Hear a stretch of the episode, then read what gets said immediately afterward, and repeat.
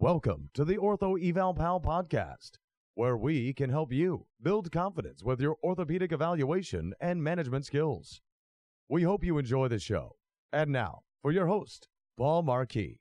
Hello, everyone, and welcome to episode 194 of the Ortho Eval Pal podcast. I'm your host, Paul Marquis.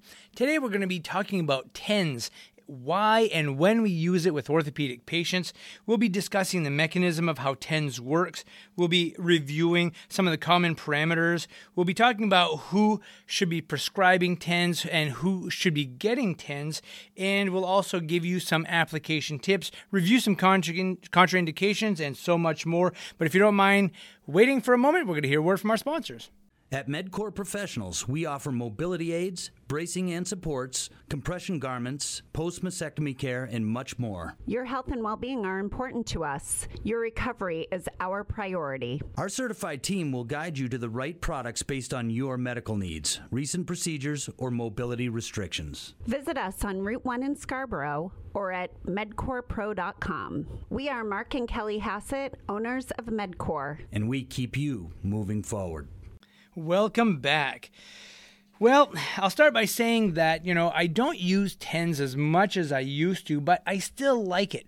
And, you know, obviously research has kind of poo pooed TENS a little bit, saying that it wasn't as effective as it, you know, uh, was first said to be, but a lot of times these research studies they're done on using TENS alone. And remember, TENS is another tool in your toolbox to help control pain and make people feel a little bit more comfortable so that they can get to better function at some point in the future.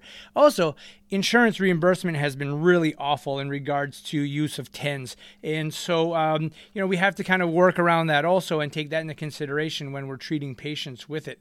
Um, but there's still a place for it, you know, and, you know, with all these problems that people are having with prescription drug use and abuse, we really should be considering using it more, especially with orthopedic injuries post op or post injury, um, to help control some of that discomfort. Um, you know, there are many types of TENS. There, there's sensory TENS, motor TENS, iontophoresis, interferential current. We have neuromuscular electrical stimulation. So, oftentimes when people say TENS, you think of the little box that helps with pain control that you take home with you. Uh, but there are different ways to utilize TENS because remember, TENS stands for transcutaneous electrical ner- nerve stimulation. So, it is just basically electrical stimulation through the skin and and to help settle down some of those nerves and the nerve pain. So what we're going to talk about mostly today is how do we control pain with TENS. And so I just want to go briefly through the mechanism because this could be a really lengthy presentation. I used to teach uh, modalities to athletic trainers, and it was you know, several hours a night for several weeks. And uh, so let's just talk a little bit about the mechanism. Now, we've all heard about the gate control theory, and it, simply put, you know, when you have an injury, let's say you hit yourself on the arm uh, with a hammer, and, um, you know, those A delta fibers and C fibers are sending messages to the brain saying that, hey, there's pain here. Okay. And it's just constantly sending messages. Now, some of those fibers are unmyelinated, and some of them have just small myelinated fibers, and so therefore transmit, you know, the pain message a little bit slower basically what we're doing when we're using TENS is we're just trying to block that pain message by stimulating some of the A beta fibers, no different than rubbing a sore area with your hand and stimulating the surface of your skin. Okay, so if we can decrease pain, your brain says, hey, there's not so much pain there. We don't need to um, tighten up the muscles and spasm the area to help protect it. And therefore, you decrease spasm. You decrease spasm, you increase motion. If you increase motion, you can now start to increase function. So it can be a helpful tool in getting from a painful situation to a functional situation. Okay, so who should be using TENS? Okay. Now, TENS is very safe. You can use it on just about anybody who has pain. Okay. Um, you can use it. I like to use it occasionally prior to physical therapy if we're going to be doing something like stretching and we know it's going to be uncomfortable, maybe post op rotator cuffs or adhesive capsulitis or something like that. Um, so I might do a little interferential current uh, with some heat in conjunction just to help get things to relax a little bit. And it's interesting patients seem to do better when they have that treatment before. You can also uh, use TENS for pain control after treatment. So they're a little sore from what you did. You can do some uh, IFC or some TENS um, you know, for pain control or sensory control um, with ice. You know, that would be fine. People who have spasm, if you decrease their pain, you can decrease their spasm. You can use it um, for those who want to be active but are limited by pain. Okay. And I just had somebody recently come to me and say, you know, I just want to know how to use my TENS unit a little bit better because some days I, I need to get this job done, but I can't because of the pain. But I've have had good success with the TENS in the past. Um, how can I utilize it to help me get through my day and through my activities? And so, you know, that's those are the types of people that I like to use it on. And there are a lot of people out there who have allergies to pain medications, and so uh, those folks will do well with um, some sort of TENS for pain control.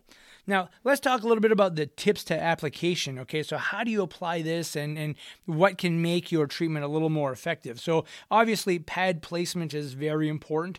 You want to be putting your pad over a trigger point if you're going to be doing trigger point therapy uh, with somebody. But if somebody has a general area of discomfort, let's say that they're having a lot of discomfort throughout the knee, then you can be placing the pads through that area and around that area, okay, and not necessarily right on the spot. So it can help, you know, clear up a general area a little bit better if your electrodes are close, your stimulation is not going to go very deep. It's going to stay closer to the surface, but you may be able to focus on one area that is closer to the tissue a lot better, like a De Quervain's, let's say.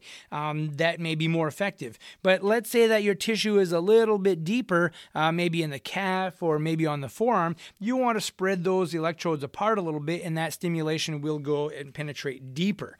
The other thing you need to think about is how dry is the person's skin. Uh, dry skin will cause for more resistance, and electrical resistance will cause some discomfort. So it'll be a little less comfortable if the skin is dry or if it's very hairy. Hair is another resistor to electricity, and so you know sometimes you have to shave that area or uh, you should try to get the area maybe a little more moist before you treat it, like using a, a, moist hot pack or something like that can make it a little more effective.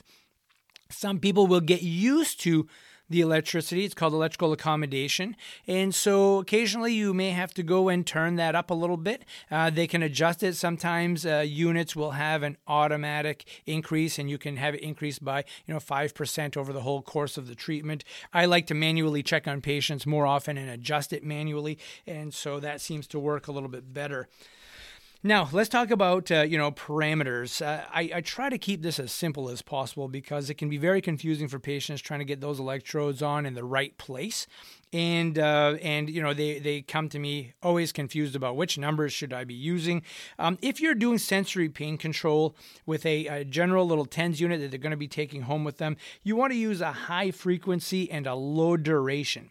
Now, if you're trying to do like uh, trigger point therapy, you're going to want to do motor pain control. You want to use a low frequency and a high duration. Okay, that just helps to control those two different types of pain a little bit better. I typically like to use stimulation uh, for pain control for about 30 minutes at a time. I'll let them use it, you know, kind of as needed. You know, they're having a bad episode, they should turn it on, use it for half an hour. But I don't like for people to use it for half an hour and then reset it and use it another half hour and reset it and use it another half hour, only because their body's going to get used to it. Um, and then they become a little dependent on it. Now, you don't get addicted to TENS, um, but uh, it really, your body should take a little rest from it every once in a while. So uh, oftentimes I'll have people use it if they're going to be doing an activity and they're like, you I got to get through this. You know that they're not going to hurt themselves, um, but it's just a matter of getting through some of that general discomfort. So uh, that's a, a, time when you definitely want to use it with patients. Um, you know, it wouldn't be right to talk about TENS without talking about some contraindications also. You know, so you want to avoid the carotids. Uh, you want to avoid using it with somebody who has a pacemaker or somebody who is pregnant. And uh, you want to avoid using it through the chest, you know, directly front to back. Um, I, you know, a lot of these studies have just never have been done uh, because nobody wanted to be a subject in these studies to, to hey, say, hey, let's try this out. Um, we don't know that it'll be harmful to those folks, but we definitely want to try uh, avoid those regions. If you're going to be using something like neuromuscular electrical stimulation, stimulation.